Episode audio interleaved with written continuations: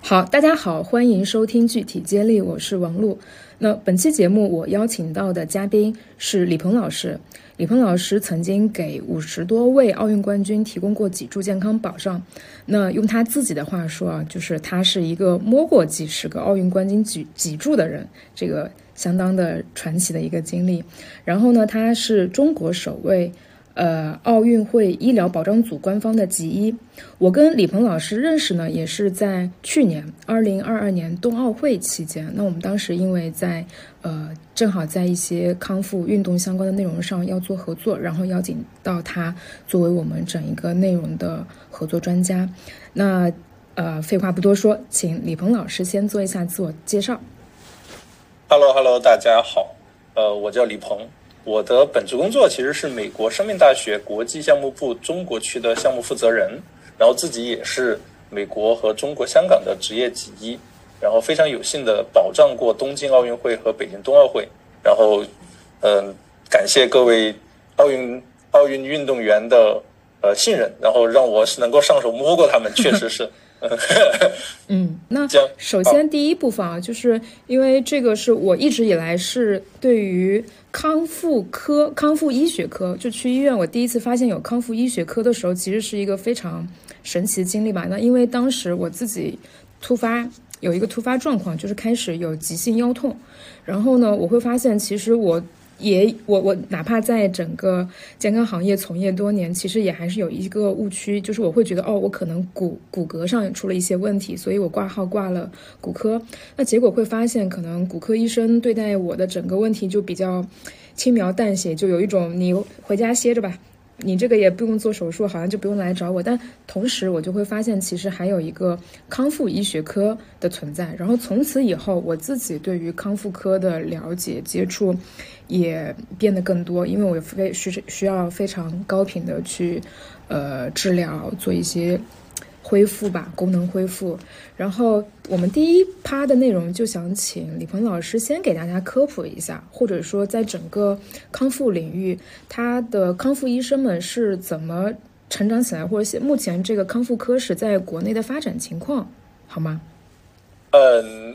好的。那你要让我来科普，其实我也不一定能科普的准确啊。嗯，但是就像。嗯，你说的这个情况是大部分人都会遇到的情况。你比如说，我要有个什么腰酸背痛啊，或者哪里出了问题，肯定一开始都会去先想到要去骨科挂号，然后就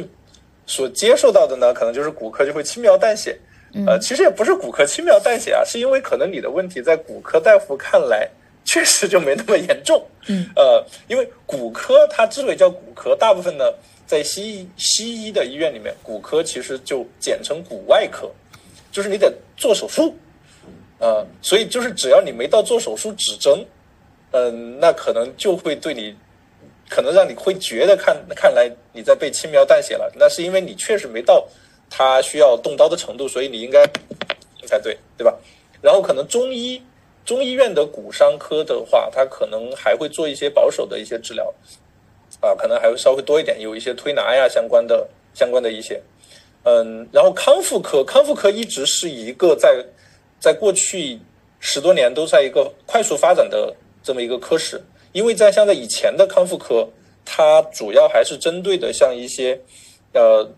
心血管啊或者中风啊或者呃神经性的康复会比较多，然后是近些年才逐渐的开始发展的是骨骼肌肉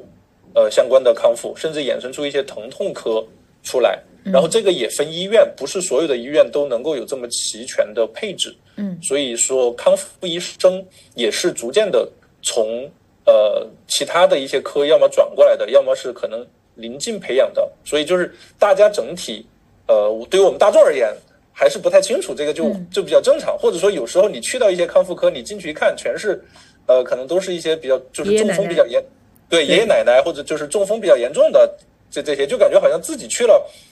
就不适合那个地方，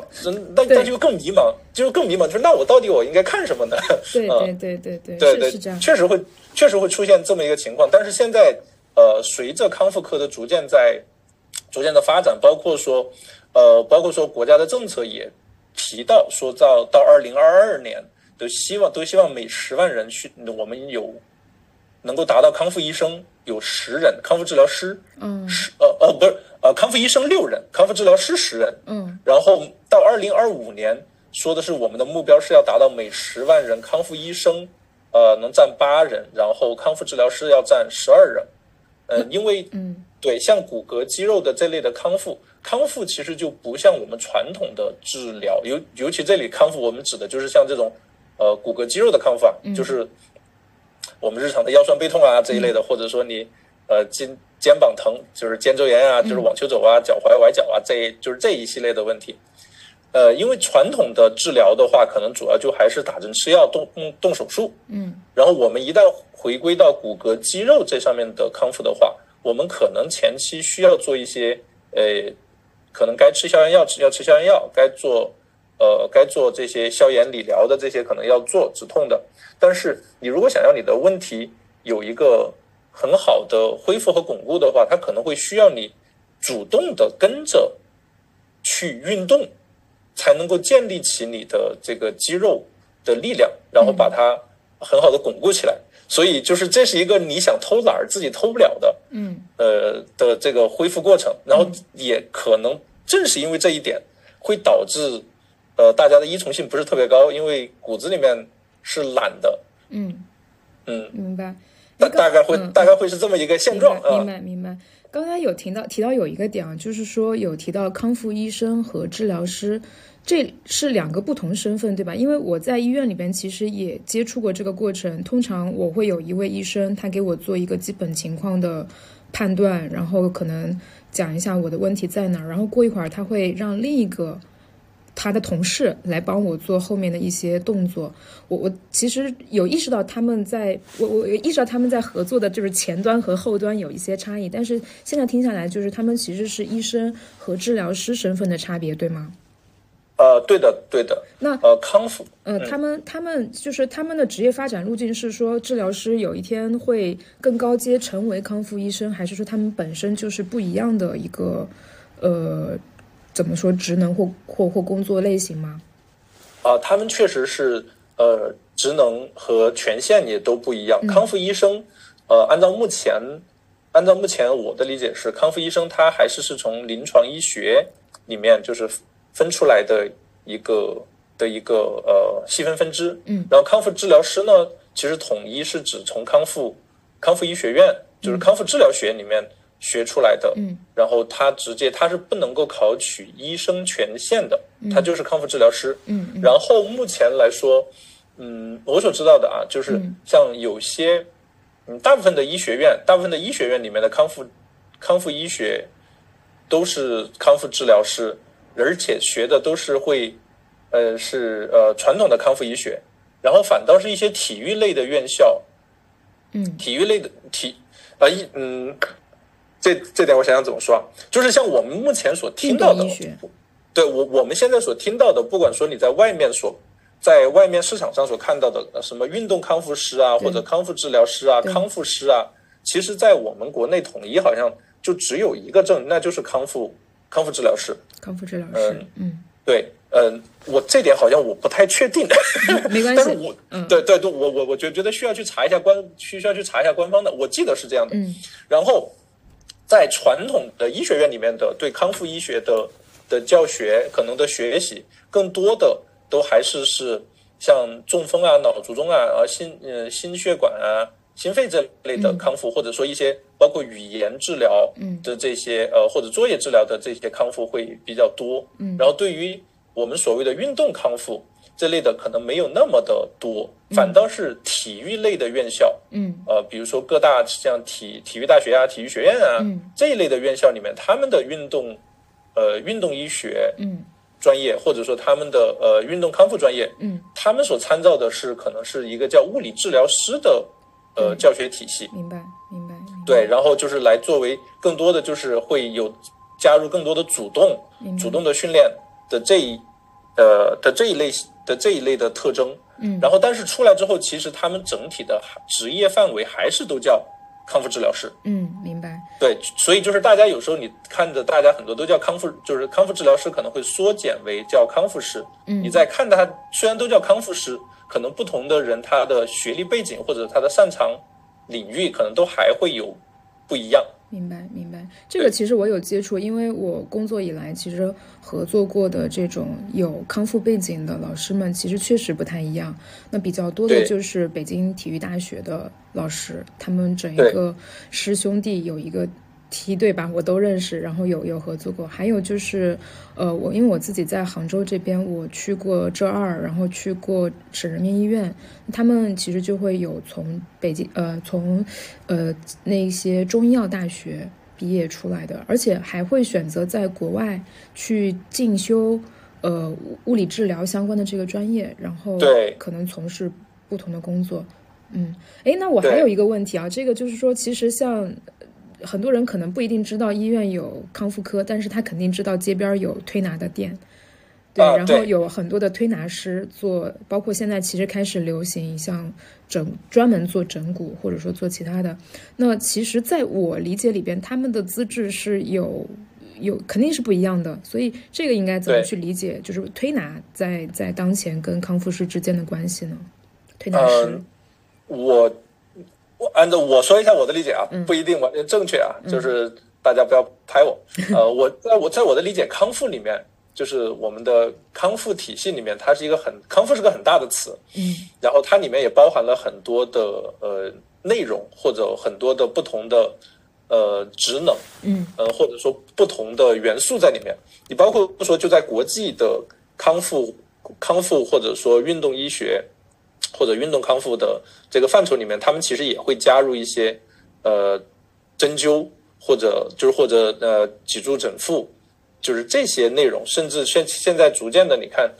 嗯，我们现在像肌贴这些，它其实都算是在康复的就康复的一个一个范畴里面。所以说，在国内，我们提到推拿，推拿就是个中医推拿，就是这是避免不了的。嗯，呃，但是就是就是从不从我的角度，我是。我是不排斥的，因为从从骨骼肌肉的角度上来，从骨骼肌肉这一这个角度上来讲，嗯，呃，推拿、针灸，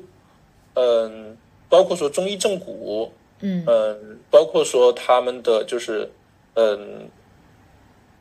就这几个吧，就就就是我是看到过他们有很好的很好的这个治疗效果的，明白，因为因为专门就是。我们在专门针对骨骼肌肉的骨骼肌肉的这个这个范畴里面，嗯嗯，包包括像我们国家队在做保障的时候，嗯，呃，我们其实有很多很多呃很多的医生老师，很多专家，他们也会用一些中医的一些呃手法，包括针灸，嗯嗯，解决了很多运动员的一些嗯明白一一些问题，明白。然后回回归到前面，回归到前面的问题啊，康复康复这个话题下面，它是包含很多很多。很多呃范畴的，比如说它可以有对，首先我们是要看它的，嗯，首先其实是需要有医生去做一个排查，要排查到它是否有更大的潜在的问题。你比如说是是不是就是你的疼痛，你的疼痛，呃，你的疼痛是不是有更深的问题？你比如说是不是有有骨有骨折呀，对吧？是不是是不是需要手术啊？或者是不是甚至有潜在的，甚至要看是不是因为肿瘤引起的呀？对对吧？对吧？这些东西都要先排除。排除之后，如果都没有，那么我们回归到我们该做康复的这个这个环节。做康复这个环节，我们也要看疼痛的原因。你看一下是不是骨关节呀，还是是肌肉啊，或者韧带呀，还是软骨啊，对吧？然后你要看问题，你要看骨关节，它是因为它是因为它错位啊啊，还是是因为炎症啊，对吧？嗯。所以通过这些不同的你去你的评估、检查、判断，然后那么你要做的治疗的手段。就会不一样，明白。那么可能可能就需要做一些关节的复位啊、矫正啊。呃，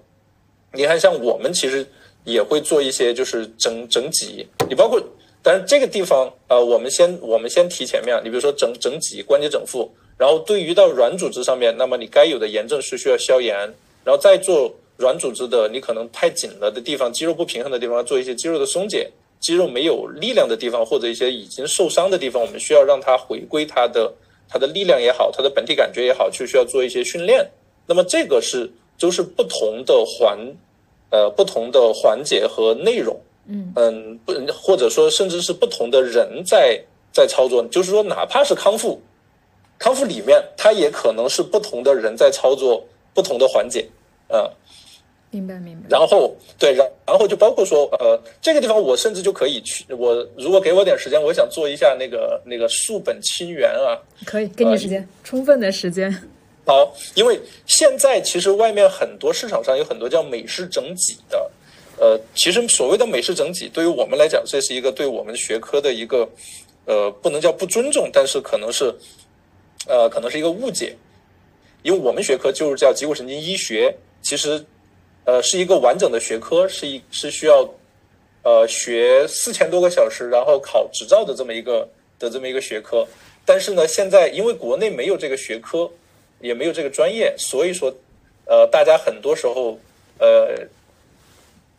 又可能对这种关节的整复有需求，就衍生出了一个呃叫美式整脊的这么一个词。然后大家甚至有一些培训班，然后这些培训班呢上。教这些培训班的人，他自己都没有呃几一的资质，但是他们可能就在不同的地方拿了一两个我们学校的一些课课程，就是可能上的一节课的课程内容，然后就把它拆解开来，就拿来教，教了之后，然后就称自己叫美式整脊，呃，这个我个人觉得是不严谨的，然后甚至可能会有一些风险啊，所以就是对外面叫美式整脊的，大家呃，甚至其实不只是美式整脊。呃，甚至是对外面任何的大家要去到的，嗯，机构，你都要看他的资质。我觉得这个是非常重要的。对，呃，看看资质这一点呢，我个人有个心得啊，就是因为现在大家去到任何地方，你可能都会看见他的介绍上不同，对他的员工或者对于他的呃工作人员的介绍都是有很大一串的这些头衔 title 就特别多，然后就让你觉得。呃，摸不清头脑，但是其实大家需要想一个比较比较简单或者源头的问题，就是，比如说你自己你在写你的个人简历的时候，你不管你有多少的 title，你最开始你一定会写你的学历学位在什么地方，比如说你本科在什么地方上的，你的硕士在什么地方上的，你的博士在什么地方上的，你一定要先写这个，然后这个是你花了。至少按照年数来算的时间才获得的，呃，学历或者学位，所以它一定是一个本源。如果说一个呃介绍上他连他的呃学历学位他都没有写，然后只写了一堆的证书，那这个我觉得大家是需要去呃打一个问号的。或者说你看他的学历学位，他本身的原本的学历学位是学的什么，然后这个也能给你一个一个思考。我觉得这个这个是第一的，第二呢，就是看本身国家的这边给予的这个呃职业资质，它是给的是什么样子的，嗯，因为很多像很多我们所看到的很厉害的证书，可能就是嗯短时间内可能比如说十天两周，呃可能就能够拿到的，嗯，但是它可以有很多，然后就会让大家觉得就会很厉害嘛，嗯，我不知道这么讲合适吗？合适合适，很清楚。其实很多的呃行业从业都是这样，就是他的学历学位代表的这个培养时间投入和专业度是远高于一些流通于这个市场上的证书的。对的，是这样。证学历学位一定高于任何的证书，但是呃，因为他们在摆出来的时候，可能就会呈现更多的是。各种证书，因为可以摆很多嘛，是是，然后甚至甚至他连学历学位本身他都不呈现了。我觉得连学历学位本身都不呈现的时候，其实这是一个更大的问号需要打上去。对，至少我觉得哪怕就是你是就是你至少应该以你的。学了四年的母母校的学历应该要为荣吧，对吧？对对 对对，其实，在医学相关的各个职业里边都是这样的，包括说营养师，你可以看到很多公共的这种资质，但其实像我，比方说我自己啊，我是本科、研究生都是从学校里边学食品营养专业出身，那我的培养周期、我的投入和积累其实就会更靠谱一些。那我自己其实。呃，我我结识朋友也好，或者或者说我自己鉴别什么样的专家更值得我们整体去合作也好，包括说选择跟呃选择从谁那里获取专业服务也好，就是这一条，就李老师讲的这一条，也是我这么多年来就是一直在在沿用的唯甚至是唯一一条标准。就我觉得这个很重要。对，然后有一个有意思的点就是我我曾经在北京有一家就是它是推拿店。嗯，普很普通的盲人推拿店，但是他们家有一位师傅，他是本科学运动，呃出身的，但是他好像在就是年轻，那就是二十岁左右的时候有意外，然后致盲了，但他就是继续把这个，他把他的大学也用很很努力的方式学完了，然后后来从事了这个推拿师。对，就是他在一众推拿师里边就会不一样，你就会发现他整体对于这个肌肉骨骼的熟悉度是非常准确的，就是他能聊，他能跟你讲，就是这个，我觉得就是我我我对这家店这个师傅就会格外的看好吧。我甚至有时候出差，然后时间非常的挤，我都要就可能要要去他那一下。嗯，特别不容易，特别不容易。然后，对，其实当你说王老师说到这一点之后，其实我还想再延伸一点啊，就是怕不要得罪人啊。但是我觉得我是希望给大家在听众一些一些小的建议，嗯就是当我们在外面做一些按摩呀，或者做一些，尤其做一些美容啊，或者 SPA 呀，对这类的过程当中，可能他你的这个呃技师。他会在给你摸着的时候，他就跟你说：“他说，哎呀，你这个颈椎不怎么好，你这个你你这个哪儿哪儿又不怎么好，啊，大概率情况下，你可以反问他一下，就是我这颈椎是怎么不好？嗯，呃，或者说我这个是哪个肌肉不好？如果他能回答得出来你的解剖结构，那么才有一点的可信度。嗯，如果说他连解剖结构都回答不出来，然后那么他的给你的这个建议，或者说他。呃，说给你的信息，嗯，你不需要太过于担心，因为可能他自己不懂，就不太懂，他就只是，我们不能说瞎说啊，他就可能 可能就是模仿了一些常用的话术，对，他就模仿了一些常用的话术，然后但是会给我们呃听的人，尤其是我们自己也不太懂的时候，就会带来一些焦虑，嗯，就会觉得说，哎呀，我是不是很严重？嗯，对，这个就。这个就是当你学了解剖结构，嗯，解学了解剖结构，知道你的肌肉在哪里、骨骼在哪里的人和没有学的人，他张嘴就来，对，这是你完全的两种状态。对对，我觉得以后有机会的话，我可以可能找各个呃不同的职业吧，就是涉及健康服务的人员，然后可以让大家都把自己从业里边一些专业心得，包括说普通人如何去筛选。更专业的服务人员，就是从业者，对，其实是是能够给出一些建议的。好，是的，是的，是的。好，那我我们第一趴差不多是这样子。然后刚才其实就我我一直憋了一个问题，就很想问。进入到我们第二部分，就是我很好奇啊，就是顶级运动员他们遇到的这种。疼痛问题，尤其我我很好奇，他们有没有一些腰痛问题？他跟我们这些凡人的遇到的问题是一样的吗？还是有什么不同呢？我们都是凡人，呃，有啊，就是我们普通人，呃，我称我就是我称我们普通人啊，嗯，我们普通人的很多问题来源于不动，就是动的太少了，嗯，然后对于运动员的群体。而他们的疼痛呢，主要来源于动的太多了。对对啊，明白。就是，对，就是你的不动，就可能导致肌肉的萎缩。呃，肌肉的萎缩，然后就会出现一些疼痛，或者说你的姿势啊，一些呃慢性。我一般像这类的，可能都是慢性积累的问题。嗯，就主要是呃不怎么用所导致的。嗯，对。然后对运动员而言的话，运动员而言的话，他们可能就是会对。一些部位或者一些肌肉，呃，可能会有过度的使用，因为他们会要坚持着做同一个动作，要去突破极限嘛，要保持他的高水平的表现，他可能同一个动作会做上千次、上万次。嗯嗯，明白明白。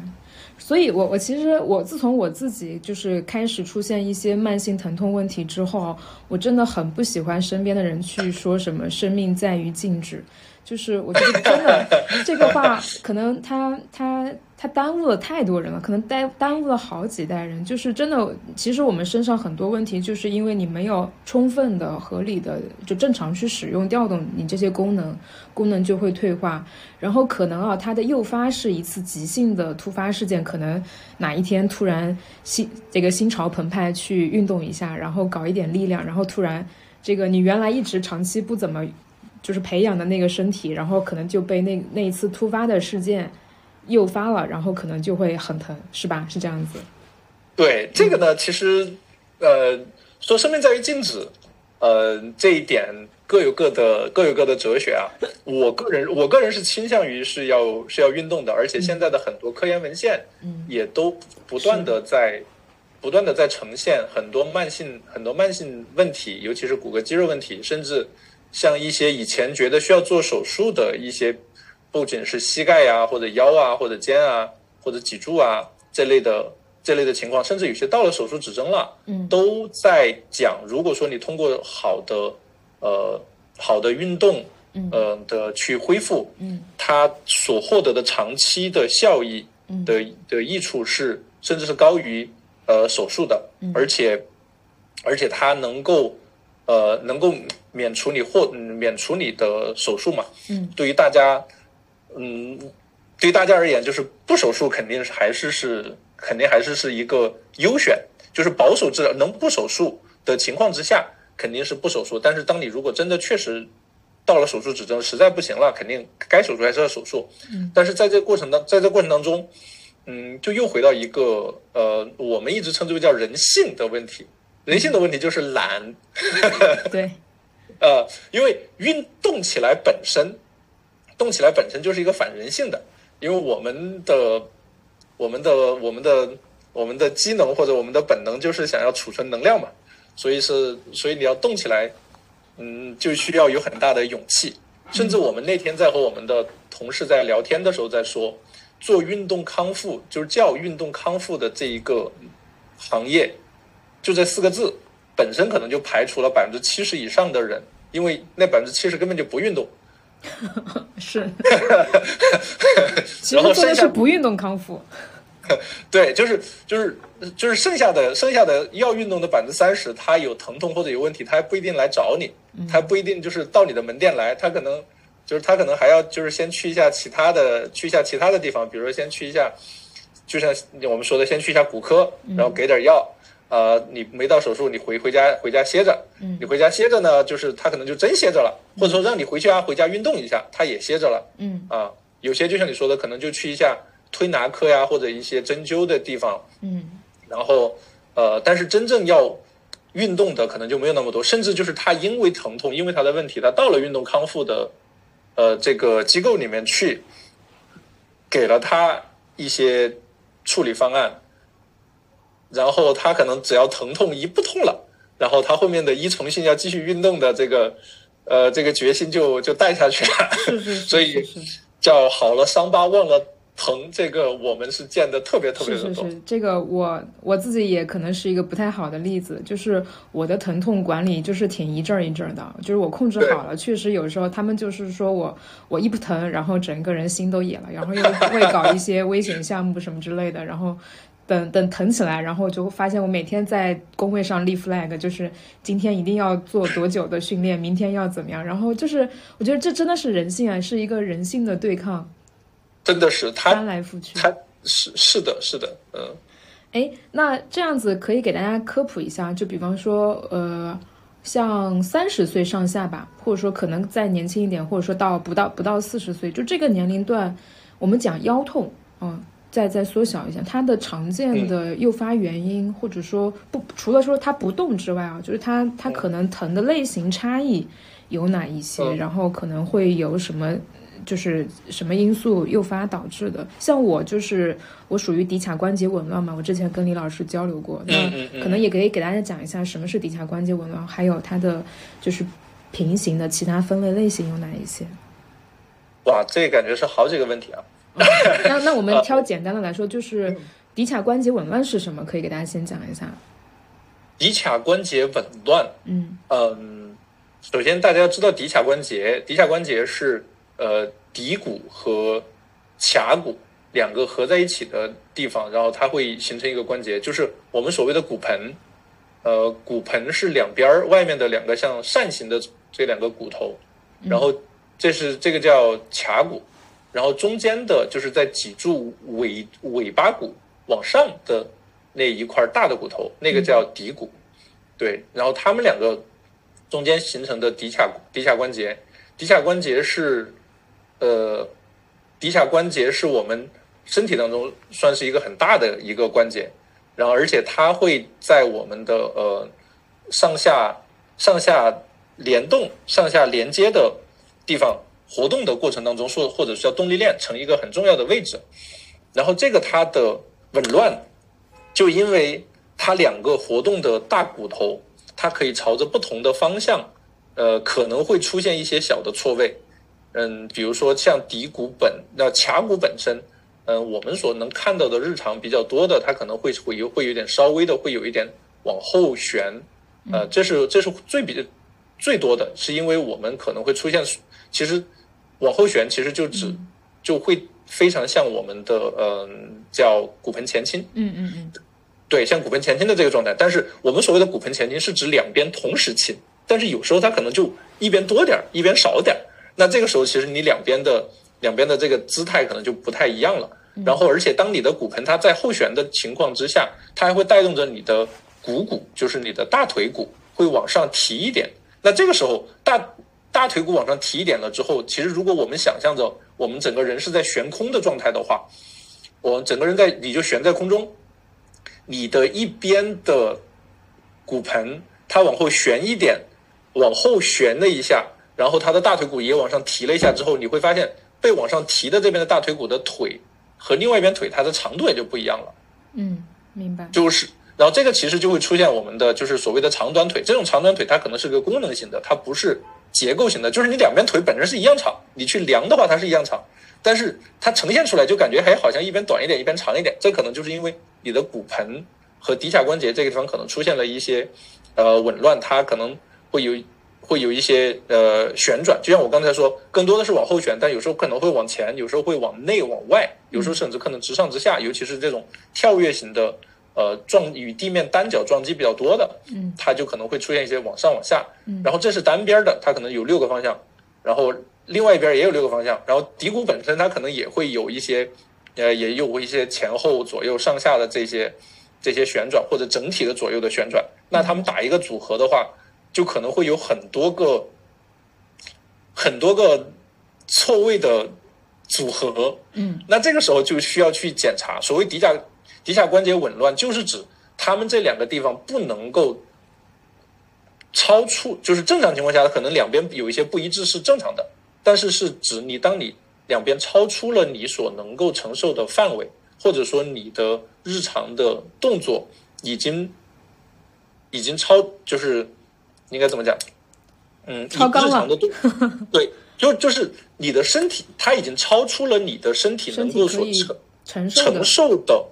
的范围，那么它就会出现症状。对，它出现症状，其实就在告诉你，我已经承受不了了。对，你得要，你得要给我注意一下，你得要给我做点改变。你要再这样的话，我就给你肿起来，让你不要动了。对对。呃，对。然后骶髂关节很大一些的原因，可能还是，甚至是会从脚上上来的。嗯，就像我们刚才说的，因为当你如果一旦骶髂关节这里出了问题，有可能你就出现了长短腿，就是一边腿长一点，一边腿短一点。是，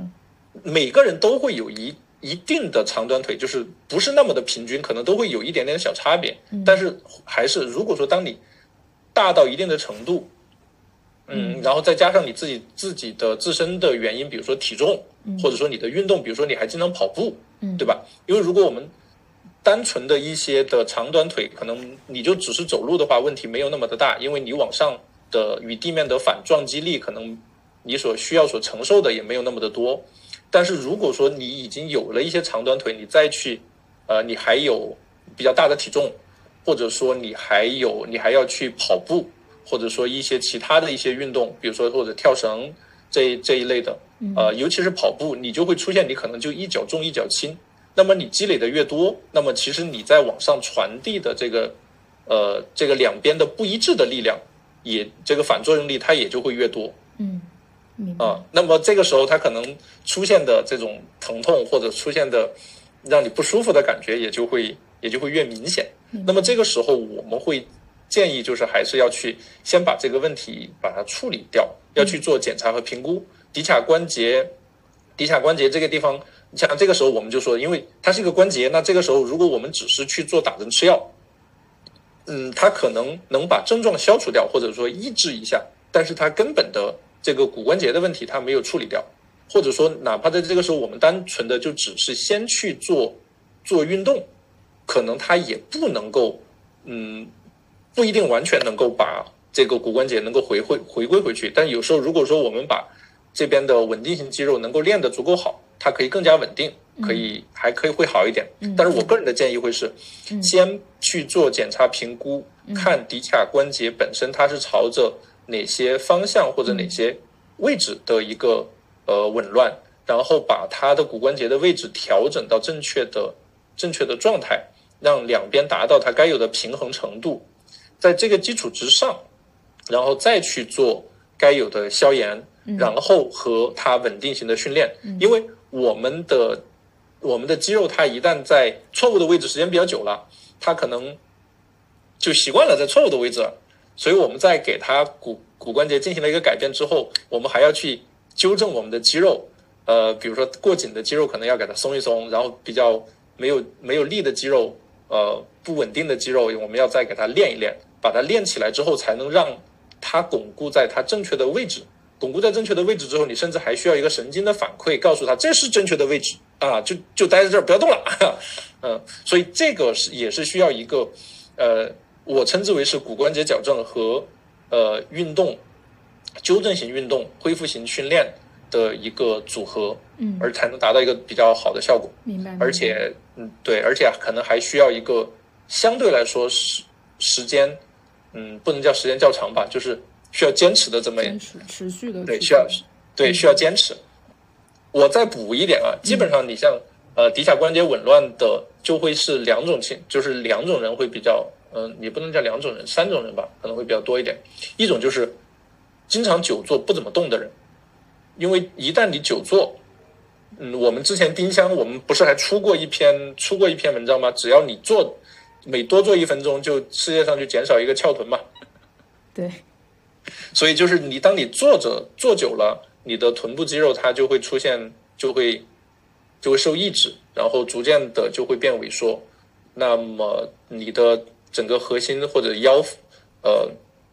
腰腹这块的它的稳定性肌肉就会变弱。它一弱了之后，当你再出现一些其他的动作或者一些不正确的动作的时候，它的错位的可能性就会比较大。这是一方面。然后另外一方面呢，就是从事一些比较。呃，动作幅度比较大的运动的人，这些就比如说像运动员，呃，那么他们就是可能会动作幅度比较大，然后他们虽然说肌肉已经很强壮了，但是因为他们的呃活动量比较大，动作幅度比较大，所以也可能会出现呃相关的这类的问题。然后另外呢，就可能会是呃一些，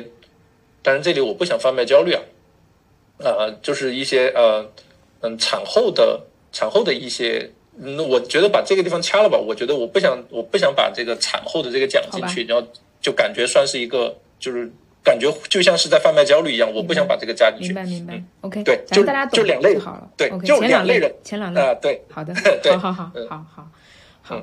呃。其实我我刚刚前面有一段部分，就是我我自己因为经常跟我的康复医生和治疗师聊，可能其实会听得比较明白，但是确实它其实是需要一个画面去理解这个结构和部位的。咱们播客可能还是有一些，呃，局限局限性，它其实呃不能体现出来。但是没关系，我觉得感兴趣的听听友们，嗯，其实可以额外去找到相应的内容，再去加深理解一下。对，然后其实有提到一个呃，您您先说。嗯，没事儿，没事儿。我就我我本来想说，就是确实，因为当如果说一个人他没有对人体的结构，他有一个直，他有一个直观的印象的话，其实我刚才讲的，他不太能知道我在讲什么，他也不知道这两个骨头到底长什么样子，他没有位置的概念。对对，就是举一个小的，说一个小的小的笑话，就是曾曾经有一次，我在给一个我在给一个。嗯人讲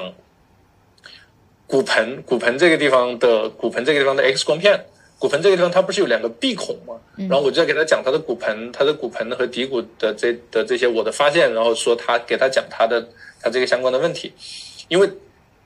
X 光片上就会有两个闭孔，就会有两个就会有两个孔，就像眼睛一样。然后我讲了大概五六分钟之后，我说你有什么问题吗？然后他就指着那两个孔问我，他说这两个是我的眼睛吗？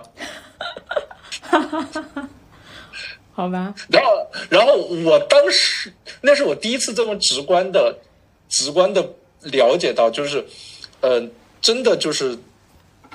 你不能够把你已经知道的东西去假设别人就知道。对，这个知知识的诅咒。知识的诅咒，是的，是的。嗯，好好。对，好，如果如果可以的话，一个是我我试图啊，在我们到时候 show notes 里边可以放一个图啊，大家可以大致的看一下。我觉得这个是一个弥补的措施。然后实在不行的话，只能我们额外去做作业，去做一些功课去来了解了。好，嗯，然后刚才有讲到，我想问的问题就是有讲到腰腰痛啊和长短腿其实有一些关系。那么是不是有一种说法，就是其实一个人他的呃腰或者说整个身体部位有问题，他的体态、他的外观，就是一个人站在老师你的面前，其实你能够大概知道这个人可能存在一些问题，不需要做非常细的诊断。我感觉啊，你们有一双火眼金睛，其实应该在人群中是能够发现这些人的。呃，呃，这个问题是我曾经我在上《非诚勿扰》这个节目上的时候，然后，那些女嘉宾问过我的。哎，您还有这段经历啊？哇，我我我了解少了，了解少了。哎哎哎，你看看，就是呃，然后当时我的回答就是啊，不能，呃，就是当然，作为我的可能一个职业习惯，我在路上我会去观察大家的。姿态呀，或者走路的步态呀，去看大家的脚啊、肩膀啊、背啊这些。但是其实你真要说一个人就站在我面前，然后我就能立马就说出你有什么什么问题，你有什么什么痛，嗯，呃，还是不太现实的。OK，对。然后，除非，除非说有那种，呃，腰椎间盘突出，突出到已经有身体的姿态变形了，这种我们叫 antalgic position，嗯，呃。这种他人已经歪了，他自己只能歪着走，这种能够看得出来。还有是，比如说像一些这个叫强直性脊柱炎的一些这的一些特征。明白。呃，他他这种显性的特征，会非常显著的特征能看得出来。但是正常情况下，像体态的问题，呃，现在的科研其实也一直不停的在，呃，研究说体态和疼痛到底有没有直接的关系。至少我所看到的文献都说没有。嗯，哎，就是说你的体态问题，呃，可能就是个美观问题，嗯，和你的并没有那么直接的会导致疼痛，对，至少是现在的科研是这个样子的，明白，嗯，然后当然可也可能是短期啊，明白，短。短期的研究，然后呃，所以说我们日常的一些，嗯，你比如说弓腰驼背啊这些。可能更多的是一个体态的问题，但是这个体态问题它时间久了会不会延伸出其他的一些问题？不一定。呃，我相信会的。嗯，对你包括说长长短腿，长短腿，因为嗯，回归到这里啊，因为每个人的身体的代偿能力是相当相当强的。呃，我见过好几例脊柱侧弯很严重。严重到大家可能平时所谓听到脊柱侧弯都是 C 型啊 S 型，我看到过 Z 型的哦，就而而且 Z 型是倒过来的 Z 型，或者说你甚至可以把它叫 N 型。嗯嗯，明白。这这种样子的，而且这类的我见到的，他们年龄都还挺大了，可能都六七十了。嗯，但是他但是他没有特别明显的疼痛问题。明白明白明白。对，就是你不影响他日常的。不影响他日常的任何的生活状态或者他的功能，嗯，所以就是你真要这么说，你说体态，当然这也是个别啊，嗯嗯嗯，就我只想说的就是人的身体的代偿能力很强，嗯。嗯，然后你如果说一定出现了疼痛，那可能我们就单独去找疼痛的原因，嗯，呃，不一定要归结于说一定是什么什么，嗯，其他就是不是我就是。呃，坐久了造成的，或者说就骨盆前倾造成的，或者我就呃其他原因造成的，呃不不不去做提前的预设，我们就是根据检查，检查到什么是什么，呃，然后根据客观的结果来推断说你已有的问题，然后去出呃去出我们的治疗方案。因为特别多的人经常就问我，就是说我给他检查出了他的问题，然后他就会问我这个问题怎么造成的呀？我是为什么会这样啊？我就是呃，我最多就会问几个，比如说就是你有没有就是以前的有大的那个受伤摔过啊，或就是这一类的。呃，如果没有，那有些可能就我也不知道，嗯，呃，我只能是发现你当下的一些已有的这个情况，然后最多反推几个小的可能性。嗯嗯，明白。好，那那这里边我我其实稍微划一下重点总结一下，就是呃一些不需要的自诊自查，或者说靠体态去判断自己问题的，我觉得这种焦虑其实可以放一放。最重要的就是找懂的人去做诊断识别。然后给你提供客观的建议去调整去解决，对吧？对，嗯，OK，对，好的，好的，好的，好的，行，好，好，下面会是一些延伸问题，因为我最近对于腰痛这个问题的认识，其实会就是有一个延展，我会发现它其实可能不仅仅是骨骼肌肉这么简单。然后我我我了解到的一些来自于文献也好，还是来自于我的朋友们、老师们的一些点，他其实有讲到几个点，说腰痛可能跟这个人的胃食管反流的情况是有关联的。因为我其实从很小开始就有这样的症状，然后包括它可能跟便秘、跟跟痔疮也有一些关系。就这个我我有点好奇啊，就是在您看来这个说法它合理吗？还是说应该怎么去理解这个问题？嗯。嗯，这个地方我回答两个吧，就是因为前面好像有一个部分我回答漏了，待会儿，但是我觉得又还挺重要的，我待会儿就把这个回答完了之后，我再调回去一下。呃，跟胃食管反流这个，我直接就说我我不知道，我真的是不确定，我甚至去查过，我也没有查到呃相关的这个关联性信息，所以就是我不知道是我没查对还是怎么样。嗯，然后呢，对于腰痛和便秘这个，我还他还真有一个文献。嗯，呃，还是二零二一年的，还在就在《疼痛疼痛》杂志上发表的。嗯，呃，然后我看了他的背景调查，说前面也确实有一些有一些文献就是在说腰痛和腰痛和便秘有相关，但是他们的呃，第一样本量比较小，第二没有跟进。然后这一这篇文献呢，我看它有接近一千人，嗯嗯的样本量，然后它主要是它主要是讲的是，嗯。腰底的放射性疼痛和嗯和便秘的会不会增加便秘的可能性？呃，然后得出的结论是没有，而且他得出了一个特别强的结论，说是直接反驳了这个，直接反驳了腰痛和便秘的这个关系啊。但是，但是在他的这个文献里面，我看到一个又特别有意思的、特别有意思的一个信息，他说在很早的时候，早到什么时候呢？早到希波克拉底。他就提出过腰痛和便秘有关系，嗯，啊，哎，对，呃，这个就虽然说他这篇文献是说就是没有关系，但是他提出说希波克拉底就提出过腰痛和便秘有关系，我就觉得又很有意思了，嗯，哎，呃，然后呢，但是因为他这篇文献主要是说放射性疼痛和便秘的这个增加嘛，嗯，那么我然后再回归到我个人的个人的经经历啊，就是这个我觉得就是从点面到状到。点到面到，再回到我个人的点状，嗯，我确实，我从我个人的经历，或者说我个人和一些呃患者的一些交那个经历，嗯，确实是当经过你对腰椎的调整，腰椎的调整之后，嗯，它会改变一些人的这个便秘的状况，它就是会，它就是会更顺畅，嗯，因为腰椎的呃，因为我们对大肠的那个。那个神经的支配，那个叫 splenic nerve，嗯，它就是从就是从腰底从的这个地方的神经过去的，呃，所以它不一定直接和腰痛相关，但是可能和腰椎相关。嗯，那我不知道，对我，但我我我我更可我可能原来对这个问题的理解，或者说我试图合理化我对这个问题的理解的时候，我觉得它是不是跟腹内压有关系？就是它的肌肉的紧张收缩能力两端。然后你的包括说胸腔下边这个隔膜它的松紧，还有比方说接近于，呃，接近于就是肛肛门处的这个肌肉松紧，这一些是有关联可能性的吗？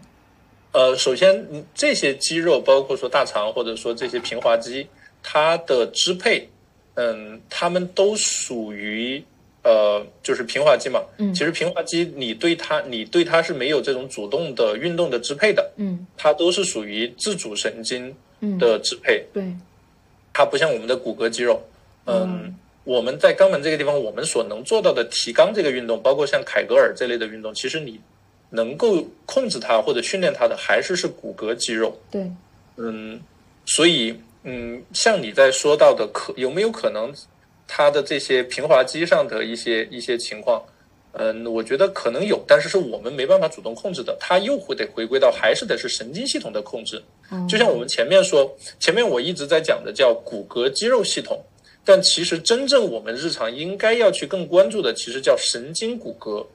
肌肉系统。对对对，就是所有的肌肉，它是一定离不开神经对它的支配的。而神经对它的支配，你像腰椎这个地方，其实它是，嗯，从腰椎两旁出来的神经根，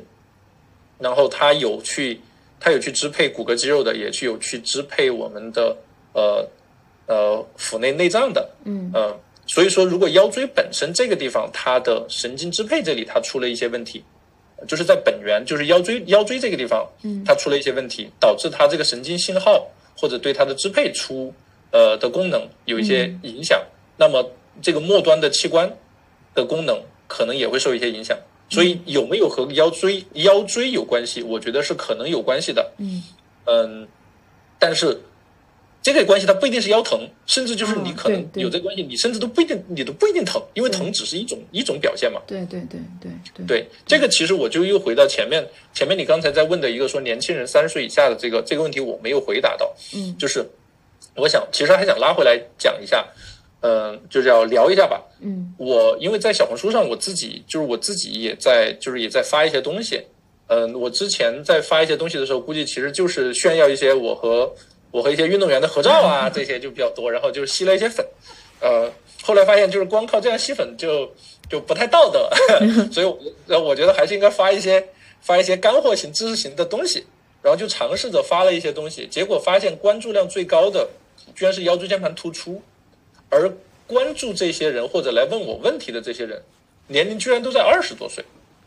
居多。嗯，很反这个其实这个其实让我还挺惊讶的。我至少我自己作为一个从业者，我都觉得说腰椎间盘突出整体应该是一个年龄相对来说偏上一点的，呃，会比较普遍的问题。但是我没想到在二十多岁的人群当中有这么高的比例。我当然，首先小红书就是一个年轻人使用使用的一个软件啊，嗯嗯嗯，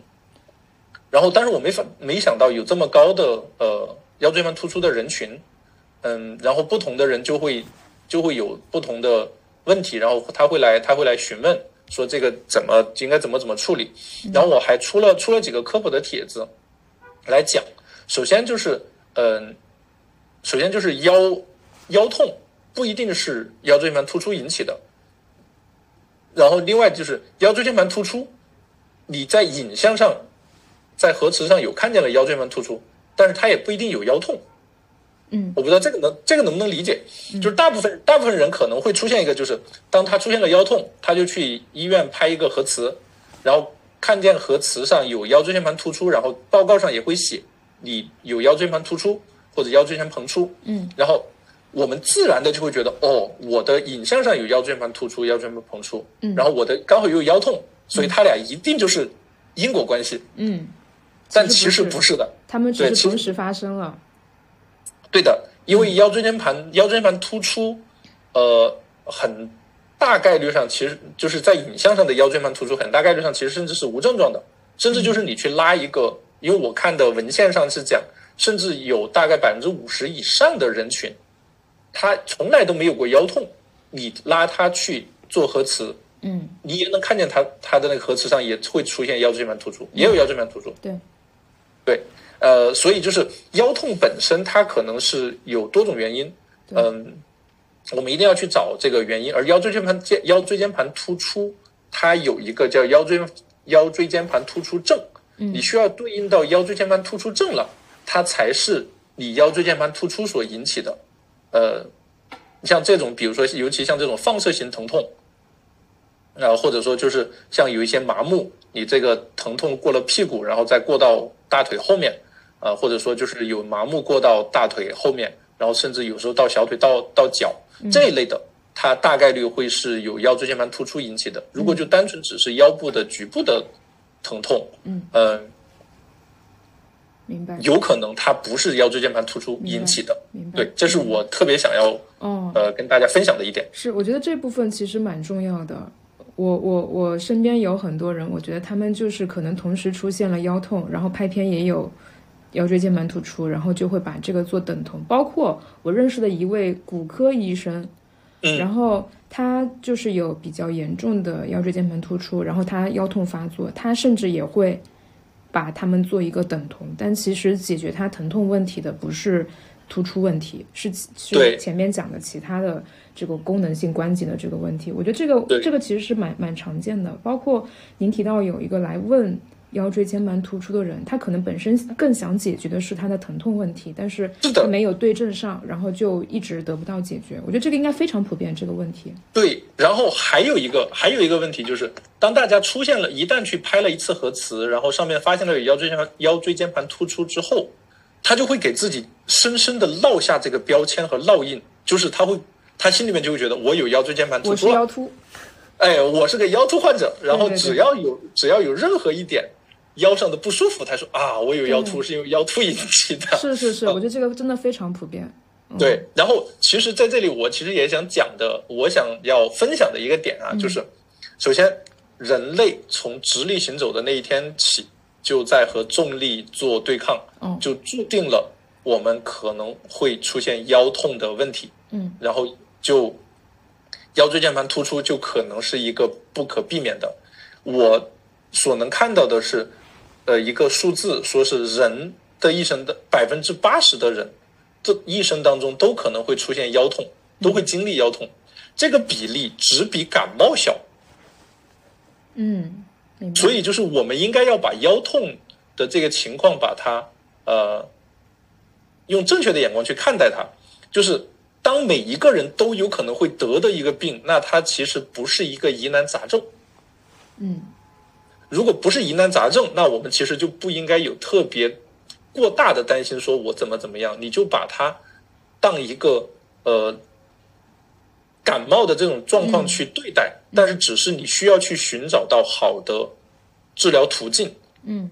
然后还有就是，当腰椎间盘突出，腰椎间盘突出的这个情况是，嗯，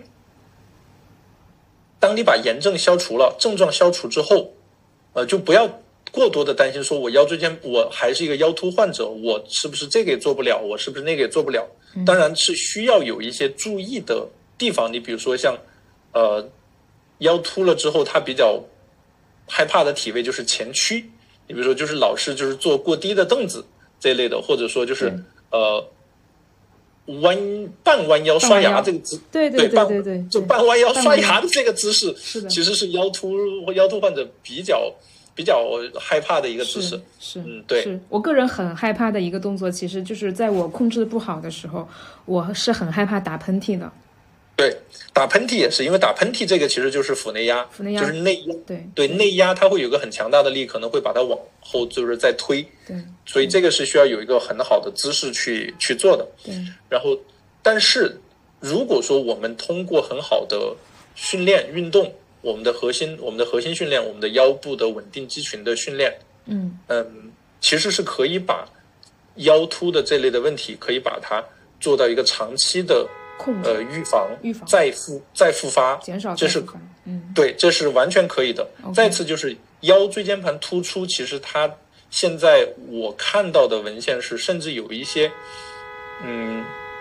甚至有一些呃突出，甚至有一些游离的这种状况，它都有可能会再吸收。嗯就是它腰椎间盘突出，它是有个自吸收的过程的。一般像到一年两年之后，它会有一个自吸收过程，不是说它腰突了，它就一直突在那个地方。嗯嗯、嗯它是它是可以可能会自吸收的。嗯嗯，所以，呃，基于这个情况之下，我们如果说把前期的急性期的症状解决了，把炎症消了，没有这种往下串痛或者麻木的这类的症状，后期我们做很好的康复训练、巩固型训练，那么你就不需要过多的担心说他啊，我就是一个腰突患者，我是不是打不了羽毛球啦？我是不是不能登山啦？我是不是不能就不能去做其他的运动啦？这个其实是呃不需要有过多这样的担心的。嗯，OK，好。哎，其实李老师已经进入到我们下一趴部分的这个内容，就是 对自然而然的带到，就是关于说给大家吧，或者说尤其是有一些腰痛困扰的朋友，给大家做一些日常的建议，就是他做哪一些生活方式或者说习惯的改变，或者说做哪一些练习能够更有效的帮助他做一些控制。当然，这里边前面有讲到有一些。呃，有一些练习是得有针对性的，因为你可能呃紊乱或问题的那个角度和方向都不同，但通用性的会有哪一些建议可以给到吗？呃，我们先说 do not，呃，do not 呢，肯定就还是要讲说，就是不要过多的久坐。嗯，久坐本身是一个一个就是让嗯腰腰这里承受很大的压力的这么一个这么一个姿势，而且久坐之后，它会让很多肌肉。就变得就非常的不，呃不活跃，呃尤其是核心肌肉或者臀部臀部肌肉，所以就是当你真的是呃做了一两个小时，可能就起来动一动，哪怕你就是简单的动一动，跳一跳，或者往后踢踢腿，呃你就会，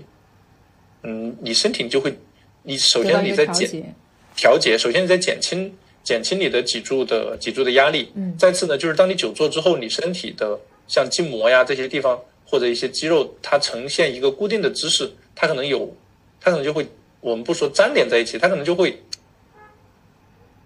它就是粘连在一起。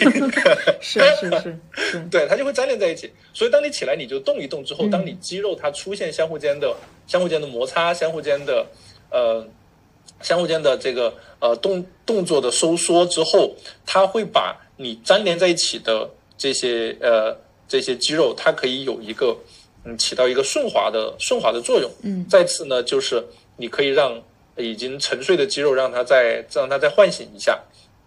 所以这个是这个是第一个。第二个呢，就是如果说你真的要有还有兴趣，呃，想要做一些训练的话，那肯定我会觉得说，针对腰部这里，那么做一些，呃，先学会腹式呼吸，这个是很重要的。学会腹式呼吸。因为我们呼吸是实实在在、时时刻刻都在做的，所以你如果做好了腹式呼吸，那么你的每一次呼吸其实都在对你的呃腹部或者核心，它是有一个激活的这么一个状态的。嗯。然后再次呢，我会建议做一些核心核心的激活。嗯。呃，比如说，嗯，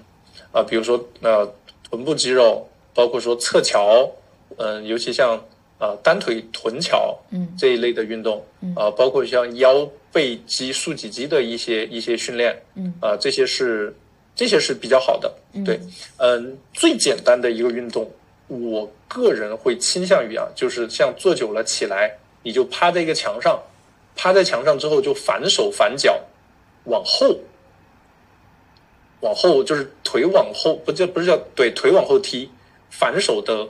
胳膊也往后展，同时展，对，做一下这个动作，然后在踢的时候呢，尽量又靠臀部去带动。呃，这个动作我试着去理解一下，是不是有点墙贴墙小燕飞的感觉？呃，不是小燕飞，呃，小燕飞，小燕飞的话，你是只是上半身动，就是只是半身半身动，但是我们手手双手是举过头顶的往后，还是说是垂直下落的往后？我们我们是我们是一次只动。一个胳膊，但是。比如说你动左胳膊，胳左边胳膊往后展的时候，你是右腿往后踢。哦，明白。他是对，他是做这么，因为你往前走路，你是你是，对，你是有一个反手反脚嘛？反手反脚，嗯，OK。对，所以你往后踢的时候，你也做反手反脚。哦。呃，对，因为我们大部分时间长时间坐着的时候。你的胳膊或者说身体的姿势都是往前的，往前僵直。你的上身上身是在往前的，对。然后你呃下身又是在屈髋的，对。所以当你站起来做这个动作的时候，你往后踢腿的动作其实是在做一个伸髋的动作。它可以第一拉伸，它有一个拉伸髂腰肌，然后同时又能够激活一下臀部肌肉。对，明白。然后上上上身呢，上身就是你在往后展的时候，它是可以就是扩展一下。啊，你的胸胸肌胸就是胸部肌肉，因为你往前往前的时候，比如说像我们写字啊、用鼠标啊、玩手机啊，你都是在前面的前面的胸部肌肉，它是在一个往前的收缩嘛，所以我们往后展一下，是对前面的胸肌这里有一个往呃往后的呃拉伸，然后同时你在往后展的时候，你对肩部肌肉或者肩胛骨的肌肉，它又有一个往后收缩的一个过程。嗯，然后而且它刚好有一个是一个交叉，就是叫呃 cross。对，反手反脚，它对你的神经、大脑神经系统也有一个正向的刺激。嗯，很好，对，很好，学会了。这这是我觉得最简单的一个动作，只是说在往后展或往后踢的时候，不要呃过猛的往后踢，尽量是往后，对，就尽量是往后控制着，呃。控制着，然后往前往后的做这个动作，是是明白。因为我最近也在做比较多的练习，因为我现在现在很听话，至少我现在 坚持练习很认真。然后呃，我的老师会经常提示我做动作注意一个叫离心控制。就是我们有时候会失控，是你感觉你在发力，但是你这个发力其实没有把离心控制那个力量做好，这样它就不能更有效的锻炼到你对应位置的那个肌肉。就是这个感觉找到之后，我确实觉得我的就是这个锻炼效果会比以前我自己无意识，我以为我在做相应的动作的的都我我有一段时间是有点疑惑的，就是动作我也做了，但是好像做着做着都不是那个味儿，就感觉。变形了。后来我会发现，它中间有一个挺大的要点，就是这个离心控制力的掌握。我觉得确确实蛮蛮有蛮有启蛮有受益的。对这个离心呢，就是离心的相对的词就是向心。对，呃，向心就比如说像我们要收一下胳膊，就是肱二头肌，大家都知道。比如说我们要拿起一个拿起一个呃东西，要把它胳膊收起来，要把肱二头肌鼓起来，呃，这个就叫。就叫向心，但是我们要从向心的状态，我们要从把从肱二头肌鼓起来状态，要慢慢的把它再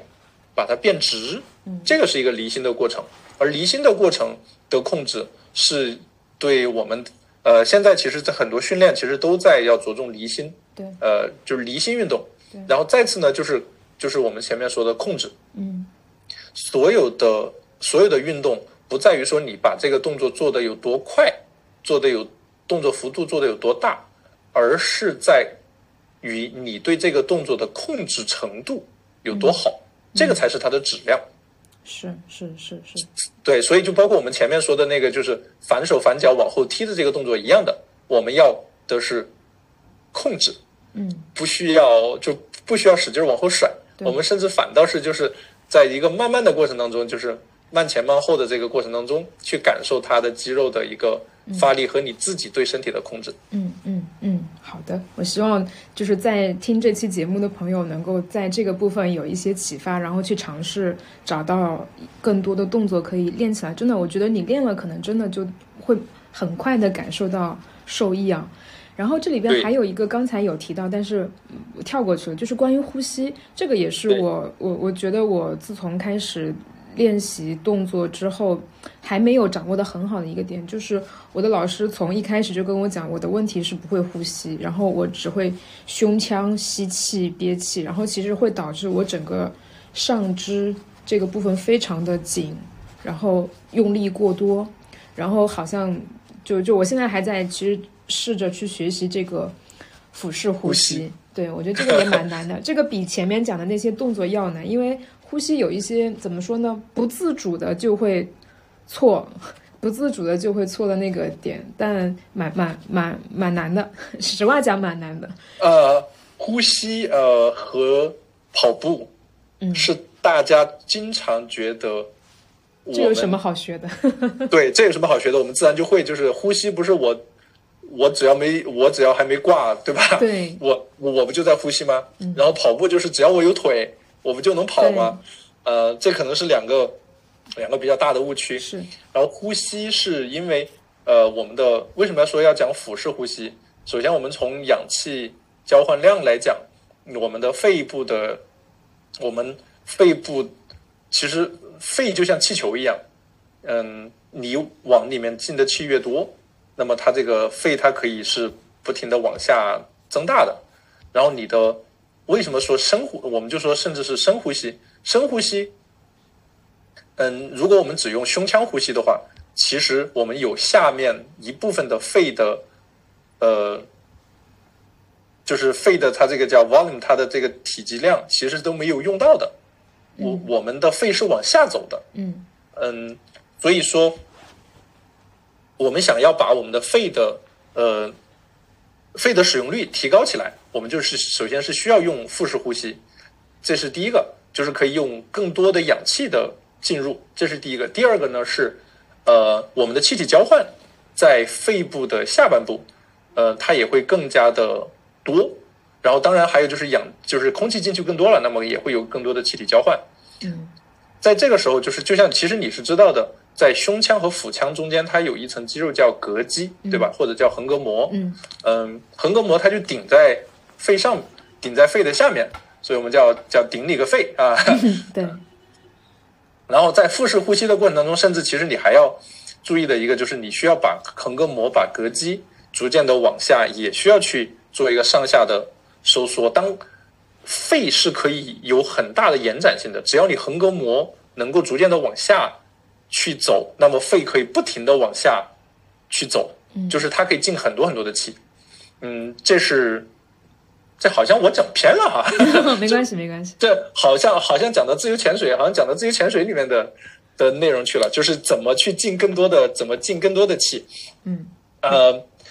嗯，没关系，这这趴就是，总之大家可以知道，你要掌握这个有效的腹式呼吸。我觉得，否则他们可能现在其实听也听得云里雾里的。对对对，OK，腹式呼吸，腹式呼吸是因为我们需呃做腹式呼吸的时候，可以有更多的空气的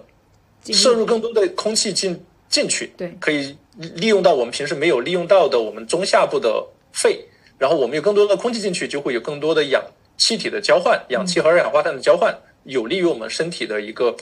呃的一个气体气体的二氧化碳的排解。嗯，然后再次呢，你在做腹式呼吸的时候，嗯，它会激活我们的核心，因为你是在，你是在呃，这个地方应该怎么讲？嗯，就不用讲，就是做腹式呼吸，腹式呼吸是可以激活核心的，而且可以放松。放松我们的肌肉，你包括说像我们在做呃腹式呼吸，其实嗯还可以平衡我们的交感神经和副交感神经系统，嗯，它是减缓减缓压力的，甚至做腹式呼吸的时候还会有内啡肽的分泌，对，就是腹式呼吸各种好，对，腹式呼吸 YYDS，腹式呼吸 YYDS，对，是是，呃，就像以前古人要说，古人说的是气沉丹田，丹田在哪儿？丹田就是在腹式呼吸的那下面那里，对，它一定不在胸腔上面。对，我突然就是很想，就是很就是很想补一下前面的腹式呼吸和胸式呼吸那里。我想，就我我特别想说，对不起，大家打游戏的，尤其打王者荣耀的，你们可以看那个游戏里面那个程咬金，那个程咬金他每次呼吸都是的胸式呼吸，他都没有腹式呼吸，因为他的肩膀就是抖动的特别厉害，那种就是典型的胸式呼吸。呃，对，嗯，OK。好，那后面还有两个小问题吧，就是可能跟我们腰痛这一趴可能就结束了。我们有两个，可能是我个人会想到的一个问题，就是因为我我怎么说呢？我我认为当前整个社会对于康复事业的需求，就是服务康复服务的需求是非常之大之大的。那么我就在想，哎，要不要去创个业？嗯，去就是 做一个康复服务的工作室。但是，就我简单了解下来，我会觉得其实这这个这个发展可能在目前是不是有一些阻碍？因为它确实看到的不多，更多的还是我们看到有一些呃推拿馆的推行其实会多一些，但是呃这种正规的的康复服务的工作室其实还比较少。那在李老师看来，就是目前我们缺的是什么？就是这个行业如果想要更广泛的发展起来。他他可能缺什么？啊，这个缺的东西比较多啊，就是我们的嗯康复，康复我们就呃可以要分为公立公立机构的康复和私立机构的康复。呃，因为康复这一个项目，就像我们前面说过的，它是很耗人的，就是是需要有我们的康复师带着你要去做一些主动的训练，或者要有一个上手的过程。那么，所以它的时间成本就会比较高，而且它的人效就会比较低。你想，我们一个康复师一天嗯，如果说一个人给你做康复运动的时间，我们就说四十五到一个小时的时间，那其实一天就最多只能做八个人，这还是满打、满打满算的量，他还不能休息。你如果中间加上休息的话，一天他可能就最多看个六个，对对吧？对，那其实其实你要说一个作为一个机构而言，嗯，你一个一个一个康复师一天只看六个人，而且我们的收费，呃，现在还不能够收的很高。你如果在公立公立系统的话，你可能因为有医保的报销，可能就一两百块钱。嗯嗯嗯，那你想，你一天你一个康复师，你所创造的收益可能就才一千块钱。嗯嗯，它是比较低的。对，嗯，你和其他的这些比起来的话，那基本上就啥都不是，对 对吧？然后你如果在外面的私立机构，同样也是，外面私立机构可能会收费一个小时到六百、八百，好一点的可能到一千、一千二。但是其实同样的也是啊，那他们私立机构，那他们有他们的成本，成本在里面，嗯成本在里面，你我们同样还是你一天你就看八个人，嗯嗯，对于他的一个机构运营的成本而言，或者它的营收而言，其实它也不是很，也不是很很理想，嗯而且它的收益天花板太过，嗯，太上限太明显了，嗯，这是一个。另外就是，还有就是我们的付费意愿还不高，对，你你就像一个人，他如果真的有腰痛或者说肩膀痛，他会花多长的时间去到一个一次花六百的这种治疗去做？嗯嗯，好像医院也没有很高，他会觉得我忍一忍，好像是不是也过了？嗯，这就是现在的最大的痛处。明白，嗯，就首先是就像我们前面最早提到过的这个，当提到运动康复，你只要有运动这两个字，你可能就排除了百分之七十的人。嗯剩剩下的百分之三十的人，他可能去公立机构，呃，或者说私立机构，但是他的付费意愿其实没有那么的强，嗯因为慢性的这类的疼痛或者骨骼肌肉的疼痛，如果是过于急性的，他可能就，呃，也是去公立三甲医院，他会公立医院他会去做一些药物型的治疗，他能把疼痛先抑制住。当他疼痛没有那么影响他的时候，他能忍可能也就忍了。嗯。嗯，对。，OK，我也这是这是目前的一个一个现一个现状吧，包括说现现在的这种运动康复联盟里面的这么多的呃中国的运动康复诊所，嗯。嗯，做的好的都不多，嗯，啊，明白，所以我觉得有有几个，嗯，你看，就是讲到我们行业的痛处的时候，我自己都低沉了，呃，语气都荡下去了。是，呃，我觉得是，我觉得还有就是大家的认知，大家的认知还没有提上去，大家对这个，嗯，我们不，其实有时候甚至都不一定是要等到等到了疼痛之后才去对自己身体进行管理。嗯我是我是建议大家，其实平时做一些预防性的管理，对对呃，做一些例行的运动，有例行的运动的习惯。对，呃，有了这个之后，其实你会发现你的呃身体的骨骼肌肉上的问题会呃大幅减少，至少和你的身边的其他不运动的人会大幅减少。嗯然后当你有了呃一些小问题出现一些小问题的时候，你会呃你应该要有一个概念去找专业的人给你做、给你做评估检查或者和出治疗方案。嗯。然后你也应该要有一个嗯心态，就是这不是一个说我今天做几次它就完全就好了，而是还有一个后续自己要跟进，不停的对自己身体的一个维护和养护的这么一个过程。嗯，它同样是呃需要一些主动的运动的参与进去的。明白明白，对，就是嗯，我我刚刚这一趴其实听完挺挺有启发的，就是，呃，我觉得康复专业的体现可以不是在这个问题发生的终端，因为终端它的这个解决场景还是有挺多这个条件受限的，但是我们把整一个理念认知的推广。它其实可以做到更前端去，在日常在疼痛来之前，然后让更多的公众有一些了解，或者说更早的行动起来，更早的通过一些线上的方式也好，或者说就是科普正在做的一些方式也好，去形成理解，包括说他掌握一些更日常的能力，这个可能是真正意义上让全民健康能够得到改善，或者说不不会不会再继续随着现在的这个工业社会发展恶化下去，可能是根本。反而它不是靠开设更多的这个机构去解决的，这反而不对，这个不应该解决这个终端问题。对我这个地方，我贩卖一个小焦虑啊，不能叫贩，就不能不能叫贩卖小焦虑啊，就是提一个痛点，痛点就是像我们现在在听，我不知道听我们这个播客的人群是什么样的人群。是未婚的多还是已婚的多？如果是有已婚的，还有孩小朋友的，呃，听众，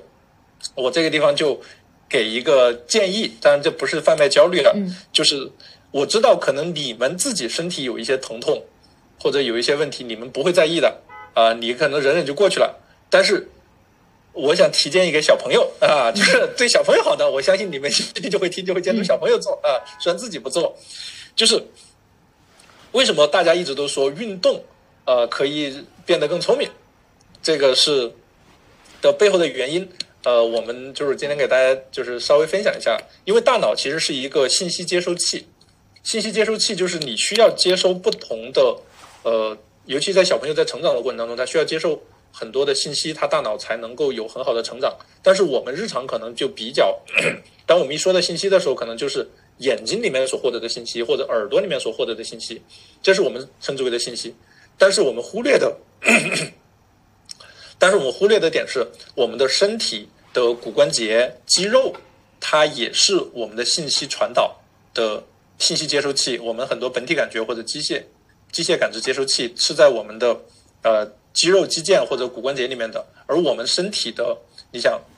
上肢、下肢、手脚各个地方，它有很多这样的。信息接收器，如果说它长时间保持不动，那么这些信息接收器它不能给大脑传递足够多的信息的，所以大脑的这个部分它可能就会处在一个不活跃状态。所以你需要让小朋友去不停的手舞足蹈，不停的去蹦蹦跳跳，他有一些运动，你要让他运动的多，那他其实通过这个动作的过程当中，他会给大脑传递更多的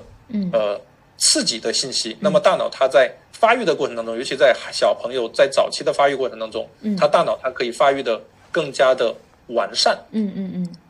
对。然后同样的，就是在小朋友的在小朋友的阶段，如果说能够让小朋友保持一个好的运动习惯，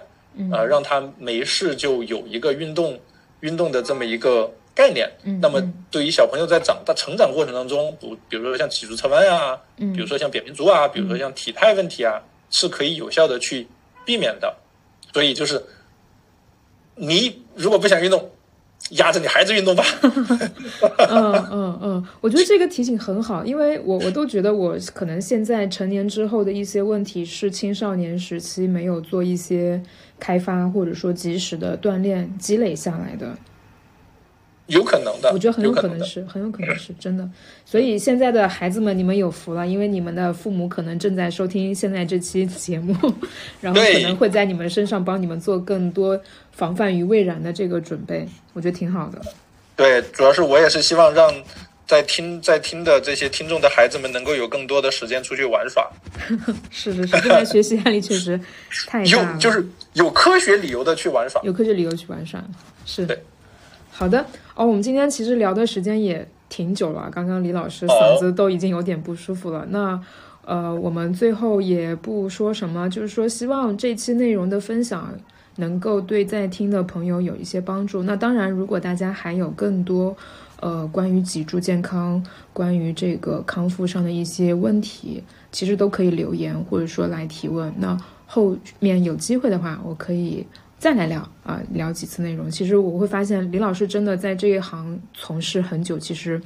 积累的东西相当丰富，嗯，也有很多非常有意思的表达。那最后还是感谢李老师。那我们今天节目就到这里啦，拜拜。好的，拜拜。